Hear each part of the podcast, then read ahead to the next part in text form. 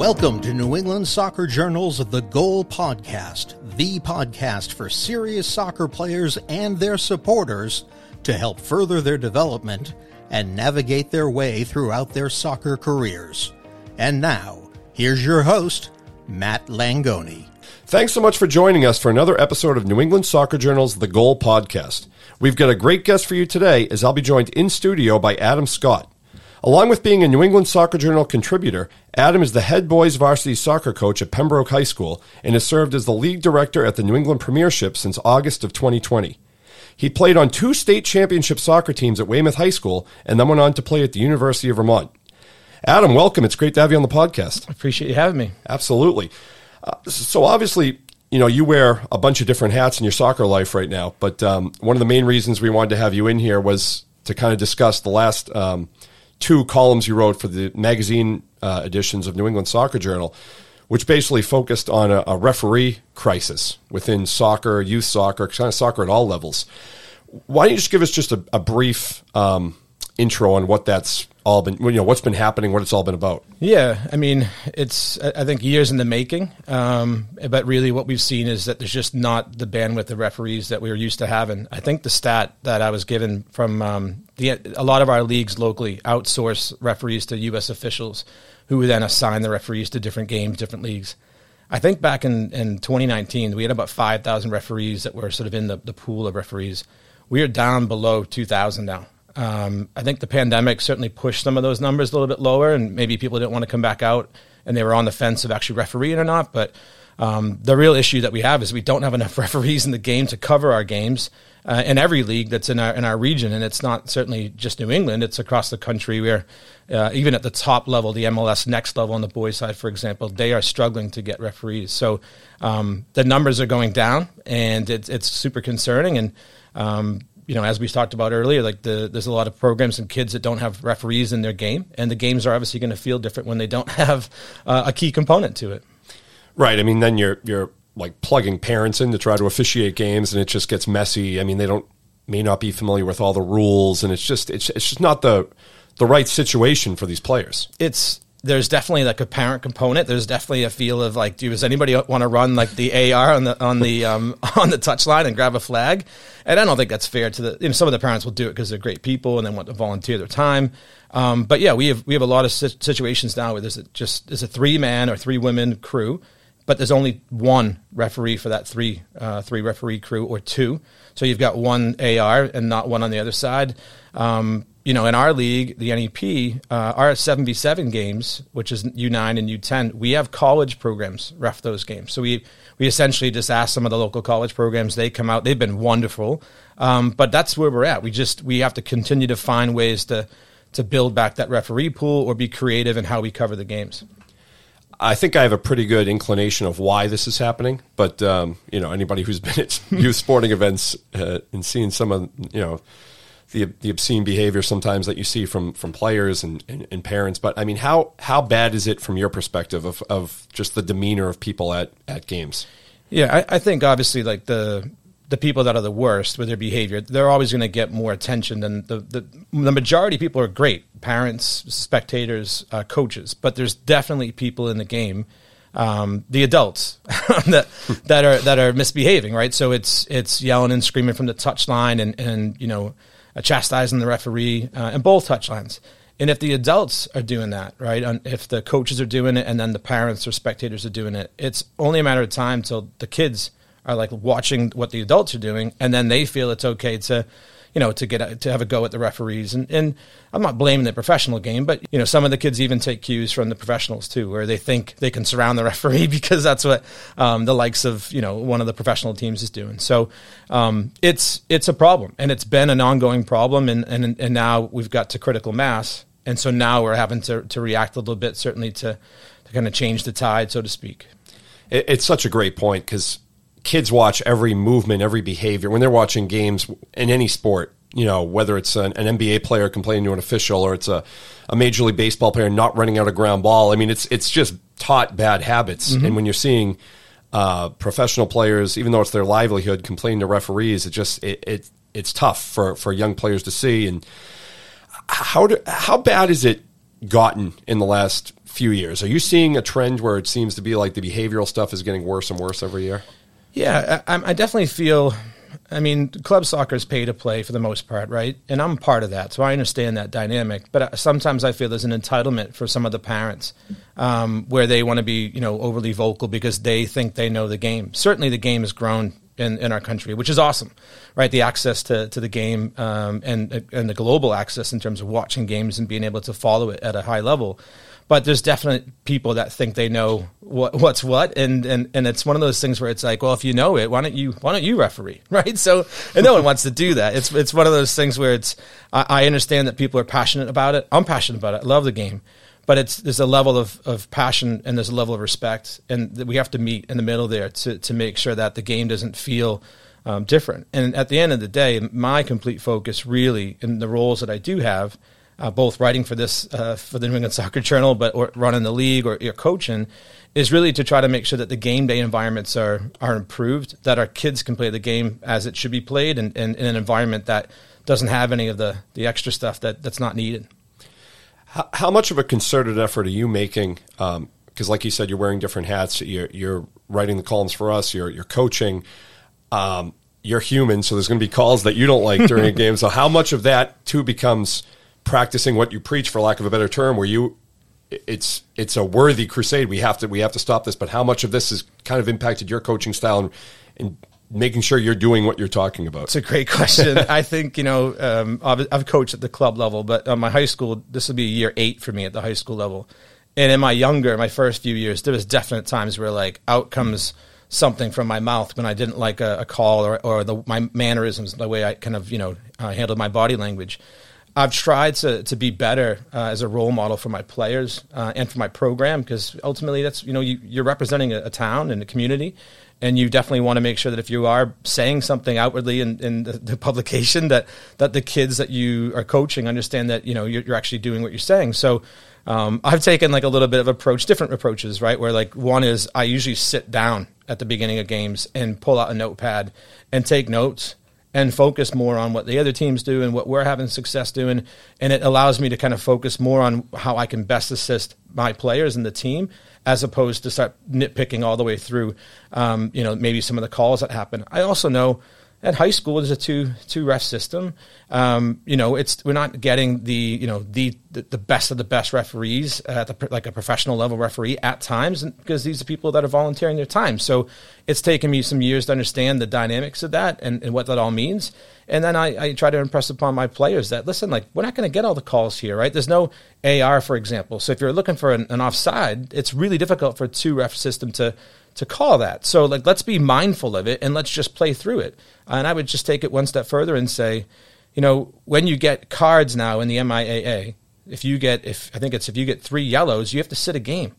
So it, when and we had this happen this past year at Pembroke. So if you're you know always questioning calls and, and acting out and you start getting those those those cards your your whole team's going to suffer for it. So I think just being more aware of of all the, the, the, the, pieces of it to make sure that we're we're doing the right thing as a team and a program. And, and again, it starts with me. I have to create that culture and I have to create that sort of uh, environment so my, my, my players, my boys understand you know what's what, and, and we can kind of carry forward.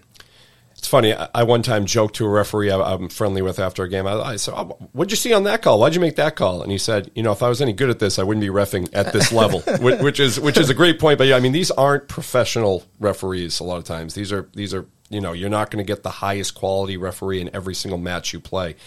In conversations you have with referees that you know, what are the main things they say that they're hearing, or the things that are kind of deterring them from wanting to do this?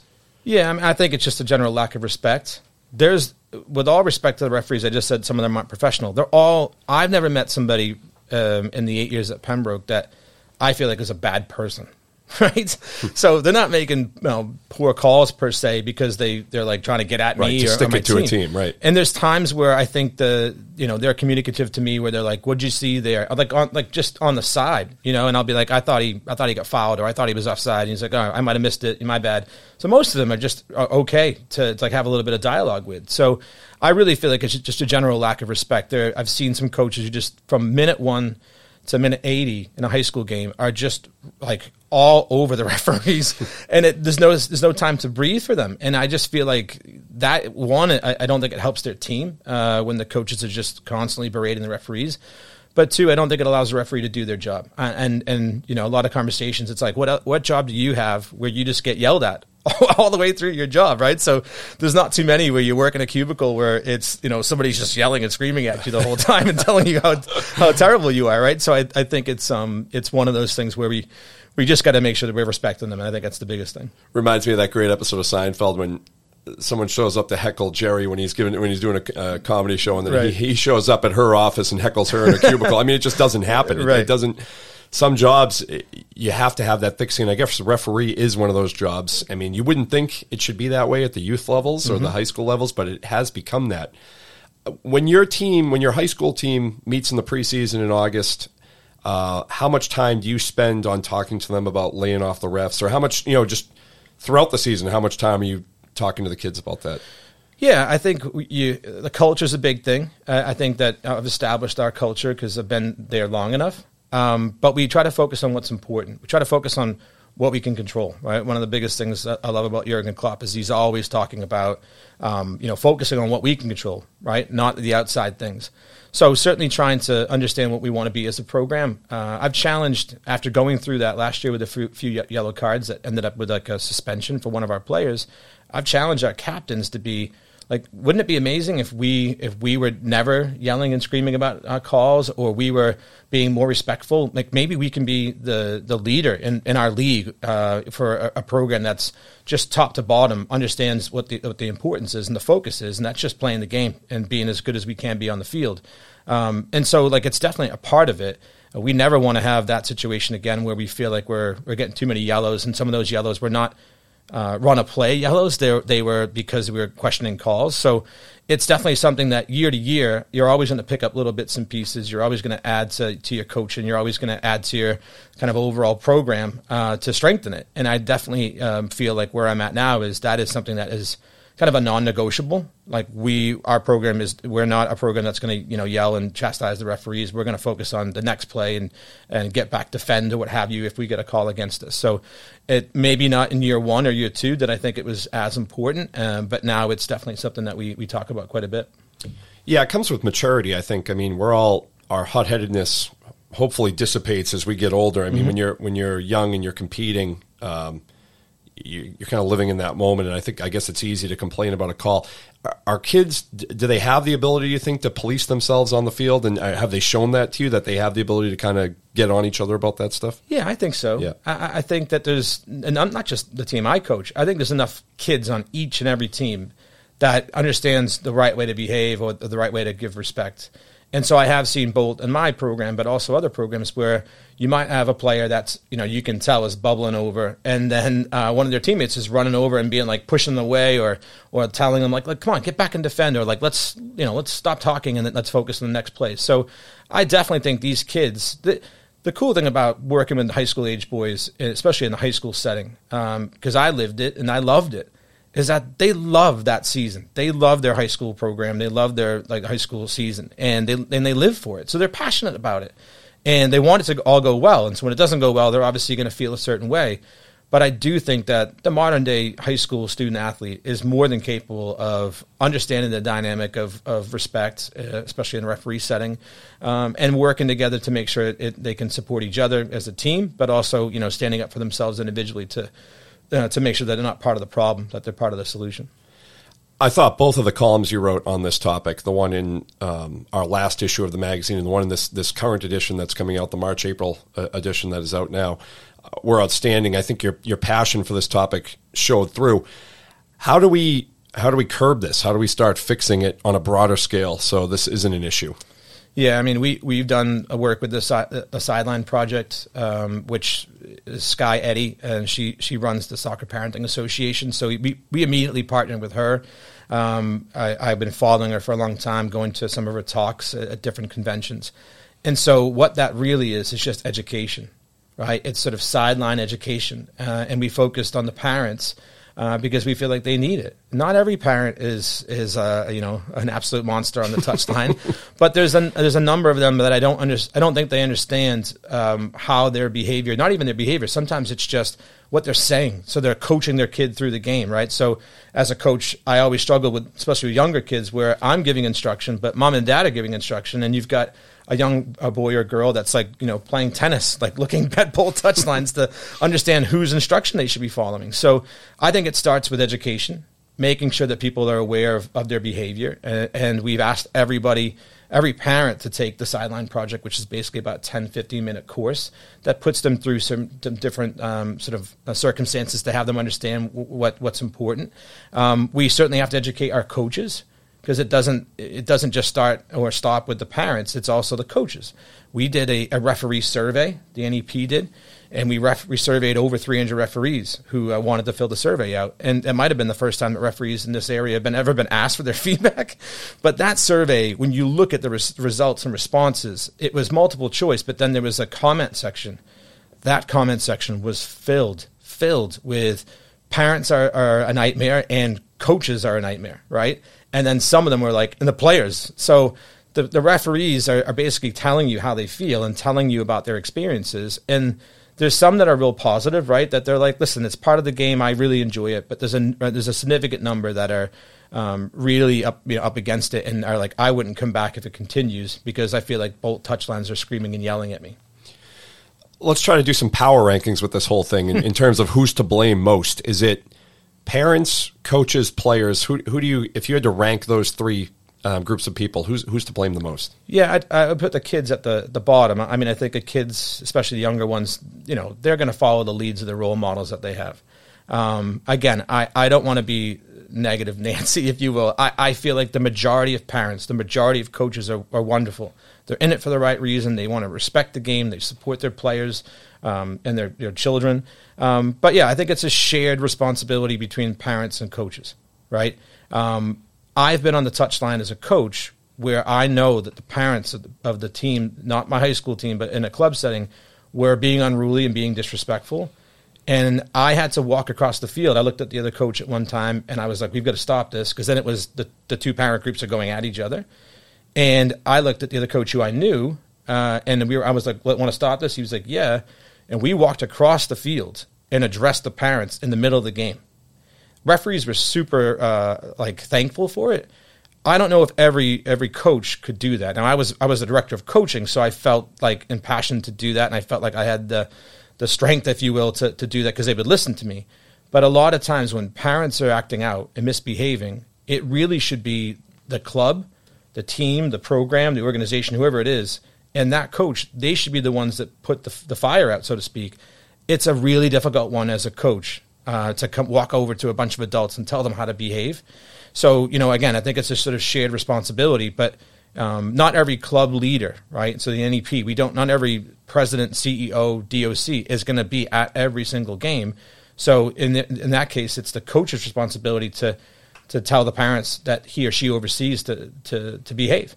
Um, so I, I don't want to rank them one or the other. I think it's the adults maybe, and then and then it's the the kids. New England's soccer journals The Goal will return after this.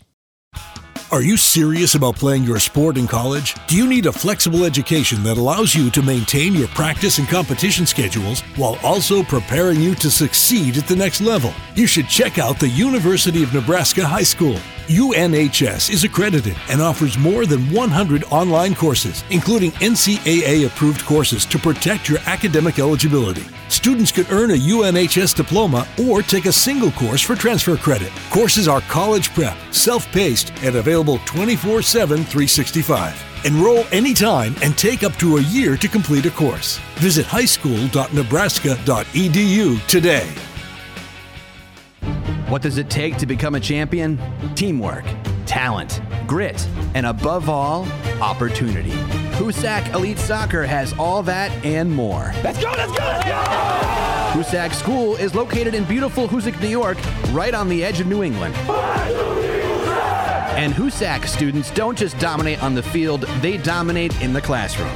Students at Hoosac benefit from a rigorous academic program, expert instruction from an amazing faculty and staff, fine and performing arts, championship athletics, and the once in a lifetime experience that comes from a student body of over 200 students from more than 40 different countries. Soccer teams practice. Elite soccer teams train. Hoosac Elite Soccer. Isn't it time you went from good to elite? For more information, check out Looking to keep up with all the latest news and information on New England soccer? New England Soccer Journal and NESoccerJournal.com are the premier resources for information and inspiration on the New England soccer scene. Have every issue of New England Soccer Journal, the magazine, delivered to your home or office. And don't forget to stay in the game every day with a digital subscription to NESoccerJournal.com to receive soccer coverage on clubs, college commits, prep and high school, Division 1, 2, and 3 colleges, showcases, rankings, and so much more. Get in the game and behind the scenes now by going to NESoccerJournal.com. Just click on the subscribe button and start the subscription that is right for you today. New England Soccer Journal is a Siemens Media publication. Siemens Media. Inspiring, informative, insightful.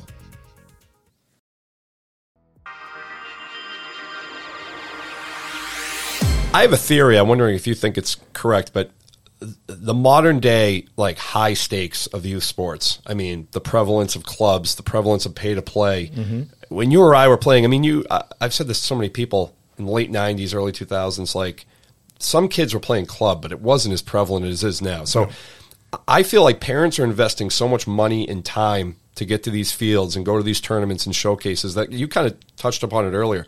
They have like a stake in this. So They do. when things aren't going the way they want them to go, they're they speak out They do. loudly. Is that is that an accurate way to depict it? I would say yes. Yeah. Yeah. Yeah. I mean, it just totally feels that way.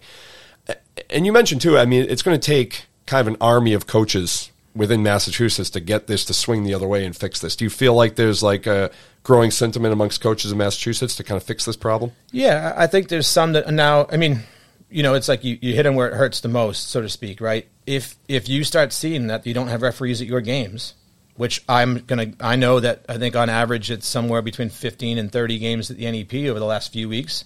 Uh, I know other leagues are feeling the same. So when you experience that, and then maybe your parents experience that, and they're like, "Well, where are the referees?" Well, so we don't have any referees to ref the game. Right. Then I would like to think that people, uh, their eyes are going to be open a little bit more. They're going to be more sort of attentive to the, to the issue, and, and hopefully they'll um, they'll take steps to improve it and, and build it back. And as I said, it's it's going to be a marathon fix, not a short term fix. It's going to take time for this to happen. How do you get the referee numbers to go back towards 5,000 if you're below, you know, 2,000 right now. So, um, you know, there's a lot of work to be done. There's a lot of, um, there's, there's other things, other pieces, for example, like referee education is not, not too easy in, to come by.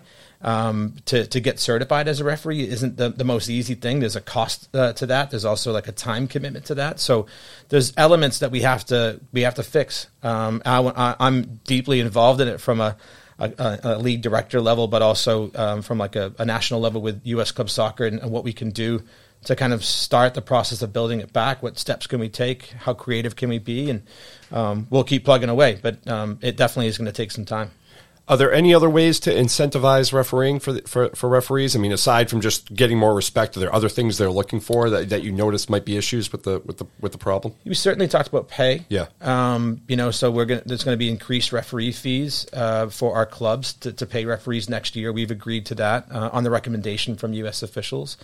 Um, you know, I, I think there's some. I think I think one league locally has done sort of like a bonus structure, so that if you were to referee like three games, uh, or, or you referee a fourth game, you get a bonus kicked in. Um, refereeing can be a lot on the body. You know what I mean? When you're if you're the, the center ref and you're running up and down the field for three, four straight games, even if you're just running the line, it can be a lot to, to just physically take. Um, so I think we're trying to find what what makes the most sense. The referee feedback is critical here. So if they were to say, well, like, yeah, we're, we're not getting paid enough, well, that's a that's a obviously an important piece of feedback. Uh, if it's uh, it, what we've been told now is referees need to have games in blocks. So rather than you travel to, I don't know, you travel to Marlborough for a game, then you got to drive to Lancaster for two games, then you got to drive to Taunton. That's no one wants to be doing that. So I think we're trying to find how we can make it the, the best situation possible for each referee so that they feel good about it. Um, and uh, but yeah, always listening to feedback and always trying to find what that balance is in order to help those referees. Speaking of feedback, I want to kind of segue to the new state tournament system that Massachusetts has now. You and I were talking a little bit about it off the air, where it's it's kind of just a, it's a, it's a real statewide tournament right yeah. now. And you, have touched on this in, in a previous column for New England Soccer Journal as well. Just your general thoughts on how it worked out this year and what you think of it. I loved it. Yeah. Um, I think there was a lot of adults, as I said, um, you know, that we had an issue with some of the travel, right? I know that there was one situation where, like, Nantucket, for example, was going to like Springfield, and that's brutal, you right? take a flight to the to the yes, field, yeah. So it's like the ferry to the bus, and then all the way back. It's you know back to the ferry and all that. So, but I would I'd I'd venture to guess if you asked those kids who made that travel, they'd be like, it was cool. We'd never had anything like that. Um, you know, from a coaching perspective, I've been fortunate enough to have our program be in the tournament all but one year uh, since I've been uh, coaching at Pembroke, and um, we've had a few early round games where we're playing like Duxbury, a Patriot League opponent.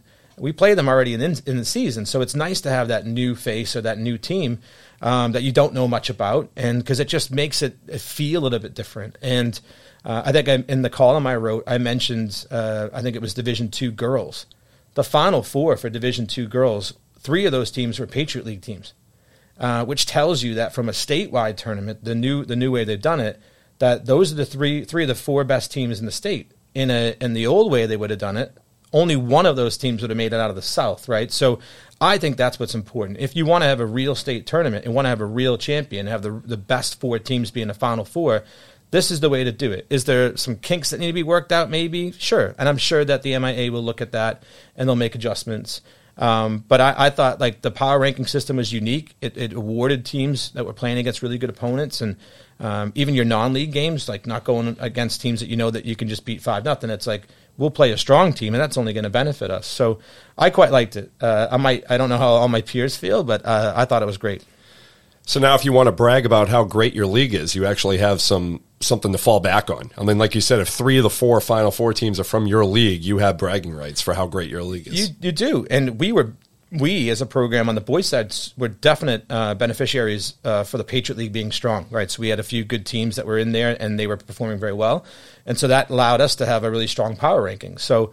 Um, all good. I, I, would say, if I can, the, the one thing I am trying to push for now is um, to have those championship games be at better venues. So I, I, wrote about that, but I'm passionate about that, man. I think it's important. Like we, with all respect to the football um, programs, you know, they have like a luncheon at Gillette, and then they go to Gillette Stadium for games. I'm not saying the soccer programs have to be going to Gillette, um, but we're playing at high school uh, facilities, and I think that, that that's that there's some equity there that needs to happen where our programs are going to a BC, a Harvard, or what, what does name the college in the area that can fit us. But um, that's something I think I would love to see at, be added to to the the tournament um, sort of piece. I agree with you there, and as, as someone who has covered you know a lot of high school football in my day, I've covered a lot of those state football championships at Gillette Stadium, and I've actually always thought that was kind of a bad move on the end. the problem there is I mean the prestige of playing in Gillette Stadium is great and, yeah. but it's just it's massive yeah. and you got all, you got these teams in there and I'm up there sitting in the press box looking down. There's like, you know, what looks like 12 people in the stadium. And right. it just like, it looks ridiculous kind of. But I think you're right in the regard that there should, there's perfect venues. I mean, you could do it at Nickerson, at BU. You could mm-hmm. do it. Mm-hmm. There's plenty of like smaller scale venues. Do you feel like that's an idea that's going to catch on for soccer? I hope. Um, I joined the board of the Eastern Mass Soccer Coaches Association, and, and I immediately was like, uh, like, give this task to me. So I've been sort of like, you know, spreadsheeting all the local college venues and then the non college venues um, that might work. And, you know, ultimately it's going to have to be the MIAA's decision. And so we're going to have to uh, eventually connect with somebody over there, perhaps somebody that, you know, is on that sort of soccer committee, if you will, uh, to try to see what's what's possible. But I'm happy to do all the legwork in terms of reaching out to programs, reaching out to coaches, even reaching out to the athletic programs and departments. I just feel like it's a it's a win all around. It's a win for the kids to be able to have something special. Uh, when I was at Weymouth, I think we were at Worcester State. We played at BU one year. Like those are memories I'll always have. Um, but we, we need to make sure that uh, that the kids are being uh, uh, rewarded for their success on the field and and can take those memories you know with them for a lifetime. Um, you know, so it, whoever needs to have make that decision, it's certainly not me, but it's uh, it's definitely something I'm passionate about, and I think there's a lot of people that would would advocate for it, and hopefully uh, the powers that be, you know, listen to it and, and, find ways to be creative to to improve the game, the, the final game environment for the kids. My favorite memories were always when you'd see the state tournament bracket come out and you'd say, "Oh, nice, we have a, a two o'clock game in Cambridge. We're getting dismissed from school, and you feel like such a, a king of the school. You get the oh, okay, members of the boys soccer team report to the office. You're getting dismissed. Those right. are, those are always my favorite memories. Yeah. I, I'm just curious too with the the state tournament structure right now. Do you feel like the schools out in Western Mass could be at a disadvantage because there's not the volume of great programs out in Western Mass. It's nothing against Western mm-hmm. Mass. It's just the population wise, we have a lot of a lot of programs in Eastern Mass. So sure. more times than not, you're probably going to have these Western Mass schools come out to Eastern Mass. Is that an issue at all for those programs? Yeah, I can't say because I'm not there, yeah. right? Um, but you know, Ludlow is always a fantastic program. Uh, in Division Three, where Pembroke is, Belchertown was fantastic this year. So I think there's there's really good programs, really good players, really good coaches across the state. Um, I'd like to think that you know if the, if if if people want to have the ability to have non-league games and travel a little bit more, like that's certainly a possibility. Like I thought about, should we reach out to Belchertown, for example, to see if we can play a team that we maybe would see in the tournament later on down the road. Um, so I can't really say for sure, but I, I do think there's at, at every level there does seem to be enough strong programs there to compete and have a chance. Um, you know, maybe the power ranking system is is is the issue if you're not playing if you if, like the bandwidth of your opponents aren't uh, um, fantastic or strong enough that maybe you don't get the highest uh, ranking. But you know, it, in every in every sport, you do travel and you do have to win games on the road. And and uh, you know, we're going to watch the Celtics obviously come up here and have to travel to you know Milwaukee and try to win a game. So I think that's part and parcel to, to being you know uh, you know an athletic program that you're going to have to go travel and win some games every once in a while. So. Um, I think it's fair. I think it's equitable. Um, but you know, I'd love to you know hear somebody from Western Mass. Maybe they have a different take for sure in terms of the power ranking system, were you guys clued in to exactly what goes into that? Is it pretty straightforward with how that is formed? Yeah, but I don't think you really see it, understand it until you live it, right? right. You go through it. So all of a sudden, it's like you know, in Division Three, Pembroke's number one. I'm like, this is great, right? um, it definitely. Uh, we were uh, we have a non-conference game we play against Nauset, who's always a powerhouse. That benefits us and it benefited Nauset to be fair. So I think now that we've gone through it, we understand margin of victory. We understand like how the schedule works.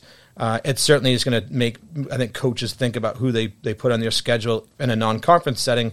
You're locked into obviously your league games, so um, I think it was clear, but because you're looking at it, you're trying to read through all the data. But at the same time, I don't think it was completely clear to me until we started playing games and we, we saw the Globe rankings get updated, the MIAA rankings get updated, and then you understood kind of how it all works and how it all feels. You are somewhat dependent upon your league and what your league's all about. There's nothing wrong with that either. I think that's more times than not a, a great way to do it. Um, how's Pembroke looking for this fall? Yeah, sound solid. Yeah, I'm really excited. Like the we kind of overachieved last year. We've had a number of kids just um, you know stepped up and, and made massive uh, improvements in their own individual game, and uh, big believer in the individual growth leads to the collective team growth. So we've got a number of great players. Uh, all the kids are wonderful boys and, and, student athletes just in general. So uh, every year is different. Every year is a challenge, but uh, I know we're all excited about August being here uh, sooner rather than later. Well, this was great, Adam. I, I appreciate you coming in studio, and uh, I've been wanting to have you on for a while because, like I said, I, I, can't stress enough that people should go out and read those columns in the New England Soccer Journal. They're great. Uh, they're just such a, a, a, your passion really comes through in there, and it's a it's a worthy crusade to be fighting for. So, thanks for coming in. Well, thanks for having me, and thanks for letting me uh, you know share that passion in the publication. I'm really excited to continue to share more and, and be a part of uh, the New England Soccer Journal. Absolutely. Thank you again to Adam Scott for joining the podcast and engaging in a great conversation. I'm Matt Langoni. Thanks for listening. New England Soccer Journal's The Goal podcast is produced by Steve Safran and is a Siemens Media production. You've been listening to New England Soccer Journal's The Goal podcast. Don't forget to rate, review, and subscribe wherever you listen to our podcast. Or visit NESoccerJournal.com forward slash podcast. Siemens Media. Inspiring, informative, insightful.